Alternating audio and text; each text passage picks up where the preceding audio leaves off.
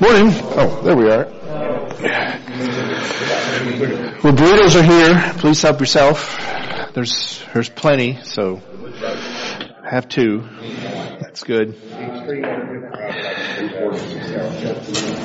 Steve is out this morning, but he told me to promise you guys he'll be back next week. His uh, his wife is working two jobs right now. Bless her heart. She's teaching and she's she's also uh, working with a t-shirt company out of San San Angelo. So um, he's Mr. Mom, and uh, he does a good job, but it, it makes it crazy for him in the morning. So we are back after a little ice break, which is good. I hope no one tried to come. Did anybody try to come? It's good to see your dedication. You know, a little ice and you just give up on Jesus. Oh, okay. There you go. There you go. Well, thanks to Ken very much uh, for handling the beheading of John the Baptist and the feeding of the 5,000. Um, it's hard to eat when they cut people's heads off, but we will uh, delve deep into Jesus today. Uh, just um, hopefully when this study is done, you'll appreciate, uh, there's nobody like Jesus. I mean, I, of course we say that because he's God, but there's nobody like Jesus. In a sense, he's always on. He's always teaching. His, his teachings are teachings, his lessons are uh, teachings, his, hey, go, go get me a burrito, it ends up being a lesson. I mean, you just, you couldn't be around the guy and not, and not pick up things. And part of the frustration with some of that is, we remember the stories, like walking on water. It's a miracle. It's amazing. But what does it mean? I mean, wipe the plate clean for a second. If you wanted to prove to the world you were God, what kind of miracle would you do? I mean, you could do anything. Kill a hundred thousand Romans. That would be a miracle. You know, snap your fingers, they're all dead. They would remember you forever. Um, you know, float down from the sky or put the sun out. I mean, uh, whatever you can dream up. But walking on water, I mean, yeah, yeah, it's cool, but yeah, what, what, what's up with that? I mean, so anyway, we'll, we'll, we'll delve into that. Um, as always, we can't do this by our lonesome, so let's, let's pray. Gracious Lord, thank you that we might gather today in friendship and peace and under your tutelage. We know that the lessons have not stopped. Your desire for us to grow into the men that we were meant to be goes on this very day. Father God, we know we have it within our abilities, within our hands to make this city, this church, this world different. We cannot do it without you. So today we pray that the seeds of your word would find deep purchase within us and begin to shape and mold us as we strive to be who we are meant to be. Your disciples in a world that desperately needs you. In your son's name we pray. Amen. All right, let's jump into it. We're racing our way through Mark. Uh, chapter 6, holy moly. Taking our time, but that's alright. So pick up in verse 45. They've, the disciples and Jesus have had a big day. Uh, they fed 5,000 people. I don't care who you are. Feed 5,000 people and you're tired. So we pick up verse 45. Immediately, it's important, immediately after this, Jesus made his disciples get back into the boat and head out across the lake to Bethsaida. So I think we've got a little map. Um, um, there we go. So again, this is Jesus' playground. Um, the Sea of Galilee, um, Gennesaret. We'll talk about that. But um, Jesus is sending them back to Bethsaida. So this northern area, Capernaum, Chorazin, Bethsaida, to a certain degree Magdala, all of this northern area is where they do their ministry for the most part. This is Jewish territory, small little villages. Uh, Capernaum's only about a thousand, the rest are smaller. So they were probably over here to the Nazareth side, and Jesus is sending them back to Bethsaida. Now, you've been feeding people all day. What time of day it is? Is it? Yeah, it's dark. Do they sail um, the Sea of Galilee at night? Do, do, you guys ever do that? I mean, really go out boating at night?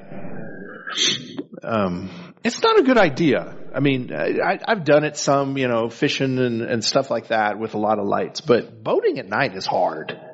Um, it, it's just, it's bad. And what kind of sea people are the Jews?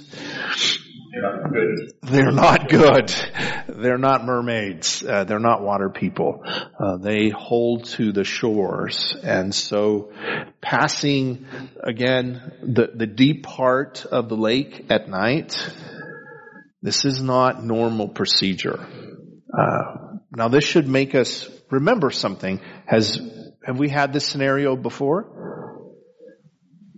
Where Jesus has taken them over the lake at night? Remember, he took them over here. Um, this was the bad part of town. Uh, this is where the the Gentiles, the, the demon worshippers live. So he took them through that. And how did that journey go? That that was a nice little Sunday stroll, wasn't it?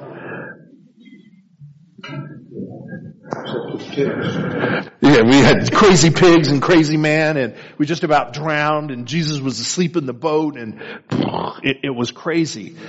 So you're, in a sense, getting the second half of this. This is the next part. Jesus said, Jesus said, hey, remember that lesson when we went across? Alright, I want to do it again. So again, this is not Jesus, Jesus saying, hey, get out of my hair, go home.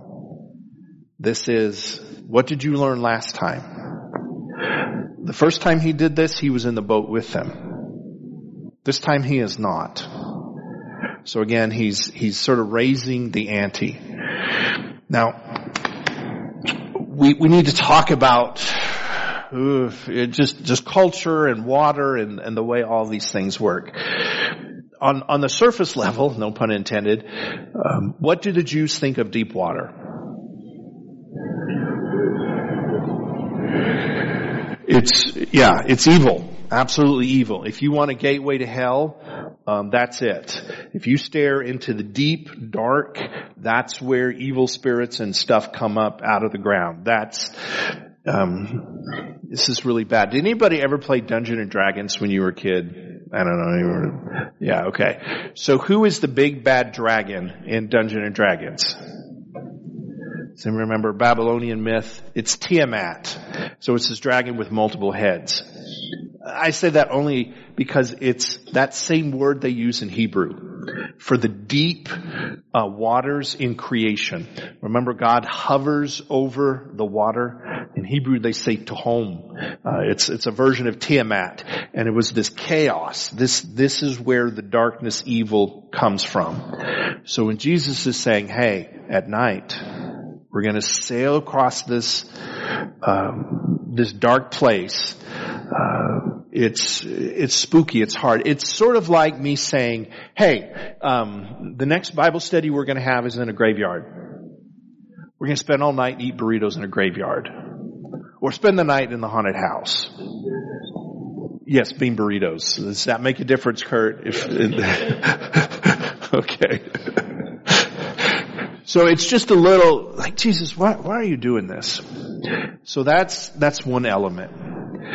But they're not just superstitious. They're not just uh, like simple people.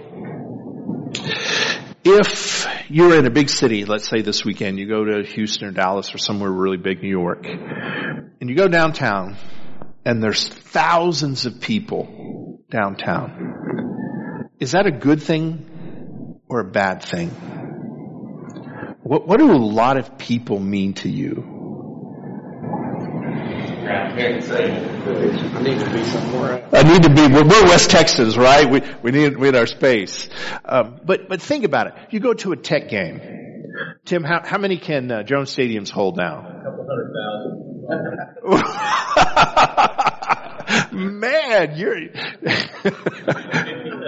57. I mean, and, and it, it, that's incredible, isn't it? I mean, when we're winning and when we're cheering and we're all together, I mean, it's a powerful, powerful thing. But uh, Steve and I used to live in uh, well, I lived in Lexington. He lived in Wilmore when, uh, uh, in Lexington, Kentucky, when UK, University of Kentucky won the basketball championship that year. And you had not 57,000, but you had thousands of people downtown. And what did they start to do? You know, they won, so they burned cars and they tore down uh, light posts and it, you know, it was scary. In much of the same way, scripture, the Hebrews equate the water with people. Now let that, that gel in your brain a little bit. The ocean, the sea are like people. They have great potential to do incredible things, but they also can do incredibly evil things and when we're all together, when we're there's power, that I don't mean to have a weird Bible study, but let me share this with you quickly. Out of the 13th chapter of Revelation, we don't go to Revelation enough. Where does the Antichrist come from? The sea. Uh, Revelation 13. And now in my vision, I saw a beast rising up out of the sea. It had seven heads and ten horns and ten crowns. And then, you know, we're off to the races. But it's this idea when they say sea, they mean source of evil, but they also mean people. Collectively, what we can do is either really, really good or really, really bad. And so when they say this Antichrist arises out of humanity, it's, you know, in a sense he is human, he is, he's Satan too, but it's what humanity produces. Uh, Steve's always good about reminding us in heaven, they describe God as standing above a crystal sea that God's plan ultimately is to take humanity, which is at this point full of darkness, things we can't see, violence, chaos, and eventually he'll bring humanity to the place where it's supposed to be. So it's still the sea, there's still people, but it's crystal clear. It's the way it should be. There's no waves, there's no chaos. So the disciples are getting this massive sort of download of, okay, he wants us to go back and do this test again. We're passing over the place of evil. He's preparing us for the future, you know, what we're going to face with humanity, what we're going to face with people. It's just, it's just a lot. So continuing on back in 45 in Mark 7. So he sent him back to Bethsaida uh, he dispatched Jesus, sent the people home. Afterwards, he went up the hills to pray by himself. Now the hills uh, on the western shore of Galilee would be leaning towards Nazareth. So this is, I think, a little bit of a touch of home for him. But we'll see Jesus do this regularly. You ever have to tell people, you make me tired. You make me really tired. He, He is God. Um, he is going to pr- prove that to us in just a second. But also, He needs to rest sometimes.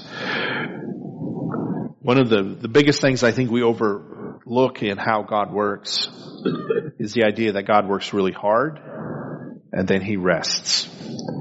Not because He needs a rest, but because in Hebrew when you when you complete a work, it's not, I would say this, it's not done. Like you've worked really hard in the project and you need to stand out in the front yard with a beer and tell your buddy how good it is. That's what the Hebrew Sabbath is really about. It's this, this victory lap where you're like, look at this. Really reflect on what you've done. So you'll see Jesus do this a lot, um, that he's done this great work and now he's Sabbathing. He's, he's resting. Yeah. the map shows multiplication of the loaves and fishes in Bethsaida. Where did the feeding of 5,000 actually occur? I think it's over in Magdala. It's on the western, western shore. Yeah. The Gospels don't agree on this. So, it's a great question. During the night, back in 47, during the night, the disciples were in their boat out in the middle of the lake. So this is when it's deepest, this is when it's hardest, this is when the, you know, the, the, the boogeyman is going to come up. It's the middle of the night. Um, and Jesus was alone on the land.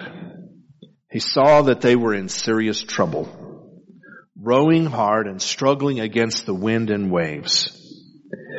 At about three o'clock in the morning, so, uh, you ever heard of the hour of the wolf?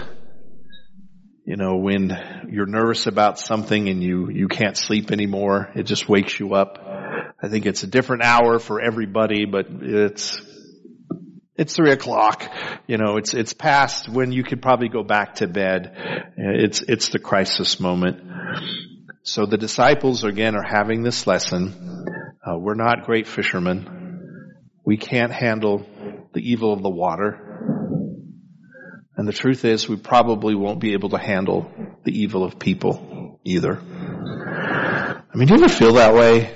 Just in dealing with work, life, family. You're just, you're giving it everything you got. You're in the boat, you're trying, you're rowing, you're doing what Jesus said, you're in the place that He said. But let's be honest. People are cockroaches. We really are. We make horrible messes. You, you guys think you had a good time being locked in the house for three days. Um, my wife continued to go through her cases. She has grand jury. And, you know, I try to be a loving husband. What are you working on, honey? Oh, a burn body. Uh, some guy killed his wife um, late last year and decided to just burn her body. Who does that? You know how hard that is? She gave me a long explanation of how hard it is really to burn a body. It's very messy. But this is what God's talking about. Out of the ocean crawls nasty stuff. Out of our souls comes just vile. And if anything, Peter and the rest of the disciples, they're going to face the worst of the Roman world, the worst of the Gentile world, not even the best of their own people. But it's hard. It's a mess. It's, you just, you want to give up. Everything is working against you. It's dark. I can't see. I'm in a bad place. The wind is blowing against me. You know, I got these other idiots that I'm the good fisherman and they're morons. They can't do it. And where is Jesus? He's taking a nap. He's not even with us this time. He knew how hard this was last time. And he just took us across the river to see a crazy man. I don't know what all that was about, Jesus. And now he's done it to us again. God is not with me. I'm swimming upstream. It's not working. What is the point of all of this? And now you're going to get it. Jesus is going to lay it out, this lesson for them that I don't think they'll ever forget. So again, hold on to the themes here that we're overcoming evil here in the river. In a sense, we're, we're dealing with the ugly of humanity. And then in the darkest, darkest time here, three o'clock, when they're really having a hard time, he came to them, walking on the water. What does that mean when Jesus says, or that says that he is the one above the water? He's walking above it. Above sin and evil. Right. He's above the sin and evil. He is, he is absolutely God. Uh, there is no wiggle room. Uh, this is the image that comes from several places in the Old Testament, certainly in Revelation, uh, that God is the one that stands above the crystal sea. And even though Jesus was not with them, he's going to tell them in short order, I'm with you. I would not have sent you out here to do this if it was going to overcome you. I'm sending you out to do these things to teach you what you can do. And you're not alone. I am the master of all of this. I can calm the chaos. I can take this crazy thing called humanity and bring something good with it. Bring, bring something righteousness. And so on the surface, it may seem like, yeah, what, what a, what a puny little miracle. But for them and their thinking, what the water meant, what the depths meant, this, this was everything. You know, and I, I love it. On the one hand, Jesus rests because he's human. On the one hand, he absolutely proclaims himself 100% God. Uh, let me show you two scriptures. There's a bunch of them in the Old Testament we tend to overlook. Uh, the first is Job, um, uh, talking about God. He alone has spread out the heavens and marches on the waves of the sea. Uh, so it's laying out God is the only one that does this stuff. Uh, there's another one in the Psalms. Your road has led through the sea, your pathway through the mighty waters, a pathway no one knew was there. So they're holding on to this idea that God alone is the one that can not only stand above the waters, but bring something good from humanity in the depths of my heart, I know this is preparing the disciples for what is to come. I mean, every one of them except for John is going to face execution at the hands of the Romans. They're going to be beat and spit at, attacked, pushed, questioned, lose family. It, the, the price they will pay to share the gospel is incredible. But they can do it and they can do it because Jesus is there. Is it fair to say that it was a pretty big step of faith for the disciples to even sail off as they were instructed? Yes. And I think it's from the first time they did it, right? All right, we, we know the drill. He, he's gonna, he's gonna come, but this, you know, it's like teaching your kid to swim. First you're in the pool and then you're out of the pool. So he was out. Um, but will we get in the boat and go across the lake ourselves? I mean, it is a leap of faith. Yes, sir. No, just they're they're somewhere, you know, the the deep part um, between the west, uh, which we'll come back to in just a second, and Bethsaida. But um, heck, we're going to start going to Israel, so we can find it. We'll get a motorboat out there. It's it's not big. I mean, I'm telling you, um, uh, we, we, we get out there. Um, but he's he's coming a, a, ways. I mean, it's not just a little skip from the shore. It's a mile or two. I mean, he's he's getting out there. So you wouldn't, you know, he's not skipping on rocks or any cheating, you know, like that. It's like, How'd you get out here? How'd you do that? So,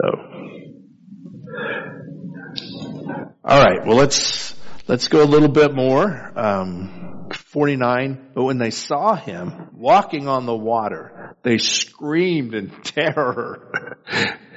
okay. Um, tr- try to keep it together, you know, have a little dignity. I, I would translate that as scream like a girl. you know, they've, they've absolutely had it. Um, they're in the graveyard, right? It's, it's late at night. They see this figure coming. They, don't know it's Jesus. They don't know what it is, but they know they shouldn't be there. All this depth and evil and, and then th- there it is. So, man, the Bible is honest. It, you know, people say, well, it's just made up by the disciples. Okay. If you're making this story up about yourself, you don't have yourself screaming like a girl. You know, it's, yes, I welcome you, Jesus, to this boat. I, my faith. You know, that's a crap you put in for yourself, but you don't say I scream like a girl. Um, so ghosts, spirits, you know, all of that. Uh, Hebrews have a really defined sense. Uh, a spirit without a body is not something you want to mess with, and hopefully we all know that, right? Uh, a demon is a, a being without physical form and it's very dangerous to us. If there is a human uh, that is only soul, that means for some reason God has decided not to put it back in a body at judgment. In which case it's damned. So in either case, you stay away from these things. Uh, they are they are very evil. Yes. I was, I was reading the NLT this, right there at 20 49, it said he intended to go past them, but I remember when you talked about God revealing himself to Moses by going past Moses, so Moses basically saw the equivalent of his shadow. No, that's very good. Yep.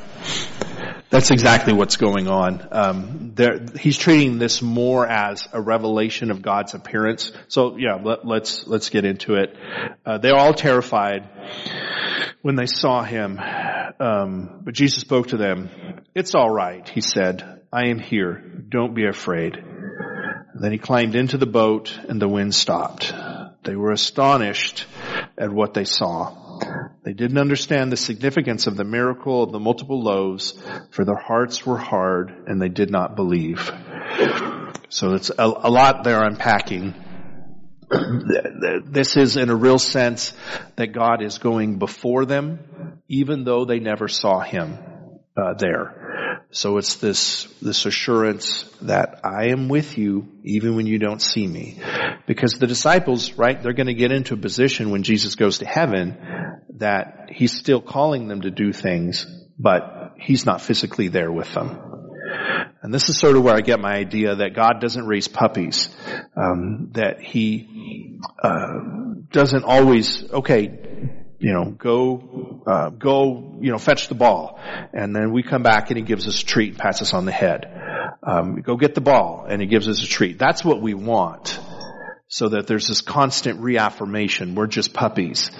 What he tries to do is say, hey, you know to get the ball. Don't have me tell you get the ball. Go get the ball. And so he's trying to grow us up. He's trying to do that with them. That you will learn to listen to my voice in your soul. In essence, your conscience will develop so that you can make the right choice without me having to constantly tell you pick up your room, brush your teeth. I mean, he's he's trying to raise them. Um, but this is this is a tough way. Um, he assures them it's all right. I am here in this in this uh, really theophany, an appearance of God. And they get to the boat with him, which. I would just love to see that picture, you know, just stepping off the water and, and getting into the boat. Um, you see what I mean? There, there's nobody quite like Jesus. I mean, who on the one hand can pull off this miracle and then just get in the boat with you? Say, it's, it's, it's fine, guys. It really, it really is fine.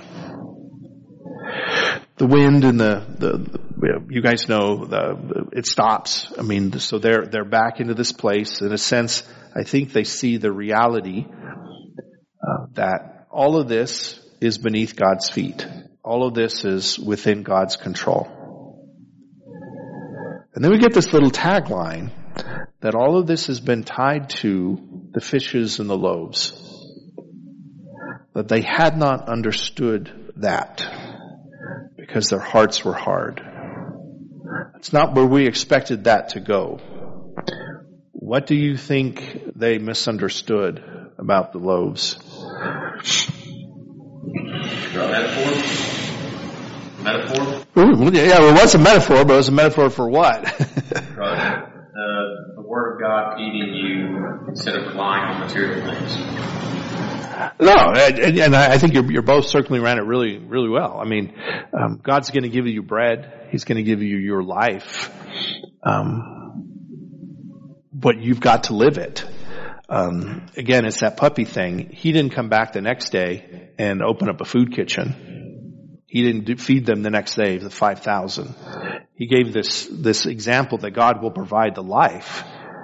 But sometimes that life is you getting in a boat at dark and sailing across the, the lake so that you, you strengthen yourself. So he told them, feed them, right? Right. So did they have the ability to do this at this point? Did they have the ability to calm the waves themselves and just didn't realize it. Yes.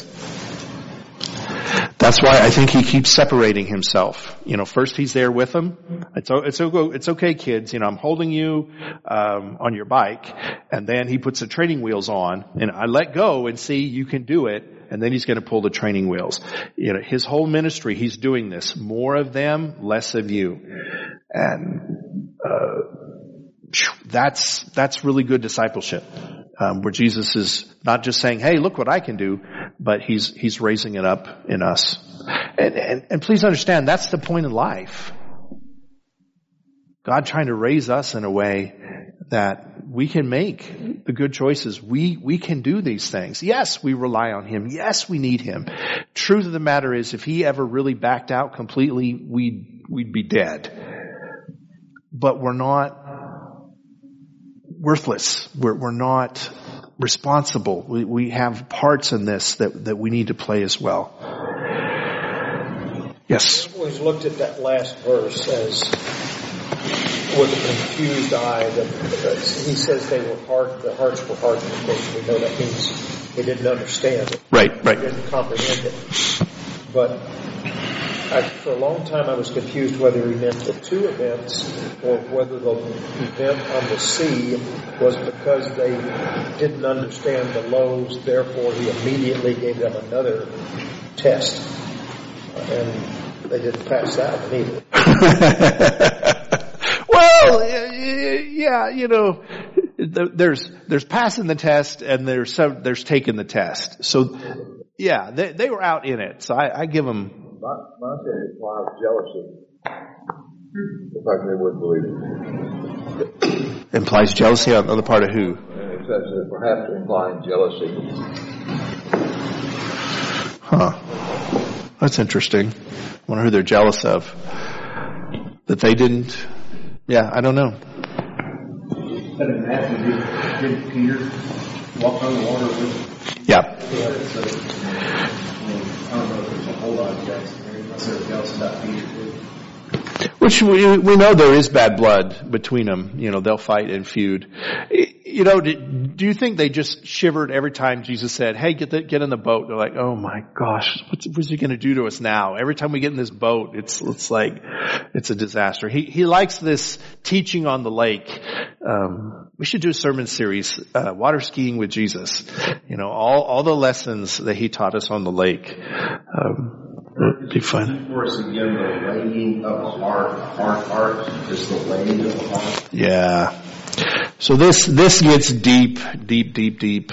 Um, and I'm, I was going to do it today with healing scorpions, but we'll probably run out of time. So um, the Bible comes from a different world. The Bible doesn't come from its own world. It, it, it wasn't just a you know, hermetically sealed, that there was just the biblical world. Just like we live in a world today where, you know, we're exposed to all sorts of craziness. Did you see, by the way, totally chasing rabbits, that thing from Disney about, um, that new cartoon they have, uh, where America needs to pay reparations for slavery? Talk about just insanity. Um, anyway, sorry for that, just popped in my head, but there's always crazy stuff that enters into the world. So in order a lot of times I think really to get a handle on scripture, you have to appreciate where the whole world is and then how scripture is different from that. So this hardening of the heart uh, goes back to Exodus. Moses and dealing with Pharaoh. And you guys probably know when Pharaoh's heart is hardened, he does it half of the time and the half of the time that God does it. So in English, when we say uh, God hardened Pharaoh's heart, it sure sounds like God made Pharaoh do something bad. But what we don't get is the context of uh, Egyptians in the afterlife believed that their heart, their ib, was weighed before the gods. And so you have, I did bring one today, but all these depictions in the Egyptian afterlife where the feather of truth is weighed against your heart. And the Egyptians believed that if you had sin in your heart, that it would be heavy. And so it would be heavier than truth. And so you would be weighed down and you'd be condemned. Interestingly enough, no Egyptian depiction of the weighing of the heart do we ever have. Does this happen? Uh, they're always, it's always good. You always manage to get your way through it. But the way that a person was condemned in Egyptian was to say their heart was hard. The heart was heavy. The heart was stone. And so when that shows up in Exodus, um, it's it's their way of saying that God is judging Pharaoh. Pharaoh, who is seen as a god, is uh, facing the consequences of his choices. That he is he is weighed down by his own sin. So it has this weird Egyptian beginning. It entered into Exodus, and then you see it still here uh, centuries later in. Um, in Greek now, um, that's the weighing of the heart. It really is this recognition that I've done something bad and God is showing me the consequence of that. So, sorry, that's a long-winded way to do that. Alright, let me try to push on just a little bit if I can. So if this wasn't weird enough, now we go to 53. When they arrived at Gennesaret, on the other side of the lake, they anchored the boat. So something happened. Either they turned around, they didn't go to Bethsaida, they went the next day, but they go back across again. So they're way over here in Gennesaret. Can you sort of see the green around it? Gennesaret is really unusual for the Sea of Galilee because it has this flat area around it. There's what limited agriculture there is at the Sea of Galilee is right there. It's pretty much it. Uh, Ken, we have a, just a real quick video of it. I mean, this is all small spaces. Please understand. This is not, this is not, so, I mean, this is literally where they went. I mean, that's, that's it. Now, I say it's agriculture, but they built all this, um, but see how big the lake is? I mean, that's the other side over there. This is not, this is not the Atlantic Ocean. Um, there's no Chinese balloons floating um, over it. Um, so, but I think this is the hidden gem of, of Israel. If you ever have a chance, go up to Galilee. Man, Galilee's is great. There's no terrorists. It's not dirty. There's water. It's, uh, it's, it's fun. So Jesus takes him back to the western side. And it's somewhat loaded because they fed the 5,000. So people are really, really excited. Now we talk about the disciples having their hearts hearted, um, their heart, their hearts hearted, but the people do too. They're in the middle of a war. People just gave out food in the middle of a war. That's going to get their attention. And so they're going to be eager for the next thing that can be provided for them. And I think Jesus knows this intentionally. Uh, the people standing there recognized him at once and they began to run throughout the whole area and began carrying sick people uh, to him on mats. Wherever he went in villages and cities, out of the farms, they laid the sick in markets and plazas. The sick began, uh, the sick begged him to let them at least touch the fringes of his robes. All who touched him were healed. The first thing you're supposed to see is the connection between the sea and this mass of humanity. So here it is, this massive group of people that's come again. They've come with sickness and disease, and Jesus is in the middle of it. And there is this sort of pregnant pause of, okay, disciples, we were in the lake and you were facing all of this and really that was just a, a practice. The sea that you're really going to face is right here and right now. What are you going to do in the face of all of this, of all of this sickness? There is, there is significance that the disciples don't recognize Jesus. They see humanity, he does recognize say that. I'm sorry. So when Jesus, when the disciples are in the boat, they don't recognize Jesus. Right, right. But here it makes the point of saying people recognize the people. Oh, that's a good point. No, no. Yeah, I hadn't thought about that, but you're right. You know, the the, the people knew who did the miracle. Uh, in, in, in the sense of who gave out the food, and so they're they're ready for this super rabbi, maybe Messiah. Um, but the disciples were scared out of their gourds. There's other times they don't recognize Jesus. Yeah, for for sure. Um, yeah. You've ever been on a boat with rookies? Grab the rope, grab the deal, get this, move off the cooler, get out of here, get out of that. Yeah, give me a beer. Really mad at each other. yeah, going well, we get mad at each other, right? yeah. So there's maybe part of your heart, heart, you're mad at each other. And it's dark, and they're scared, and you know you're in the haunted house, and you expect something. Um, a, I thought it was a, a lesson, another lesson for the disciples that they didn't, they had hardened their hearts, as it says in Mark, about the loaves of bread, not understanding how that had happened, and yet the people understood it was a miracle, and the people are coming now seeking more of his miracles. So why can't he get that message across to the twelve? That you know, why can't you see what the people see? yeah. But I don't want to give too much credit to the people. They just want stuff. Exactly. Yeah. And that's, Not the praise. that's right. And so Jesus is really investing his teaching in the disciples about, okay, guys, th- this isn't just a, an economic pass out. I'm not just here to heal the whole world. I mean, I am here to heal the whole world, but that's lifting you up, not just giving you so you stay where you're at. And that, that is a big, big difference between the gospel and just toxic charity that, that sometimes people want God to do. But, And then it was uh, implying Joseph, it refers back over here to uh, six, two through six, where they say, well, we, he's not better than we are. We know him, you know, we know his family. And that's when Jesus said, uh, uh, prophet is honored every, every place except his hometown. oh, okay.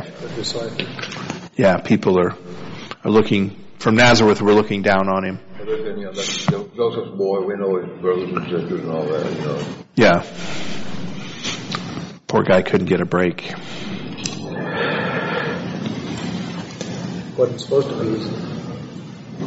Well, and it's not supposed to be easy for us. So we've had all this weird conversation about waters and boats and goats and, and not goats, but ghosts and, and, and then we're going to go out into our life today. And so Jesus will ask the same question that he asked the disciples. Do you know I'm here? Do you know what you're doing? You're, you're still in the boat. You're still, in a sense, surrounded by the mass of humanity that needs something. So what are you going to do about it? Are you going to be like me and really work towards a place where they can be lifted up and be the person God wants them to be? Or are you going to ignore it? Are you going to stay away from it? Or are you just going to try to deal with the symptoms?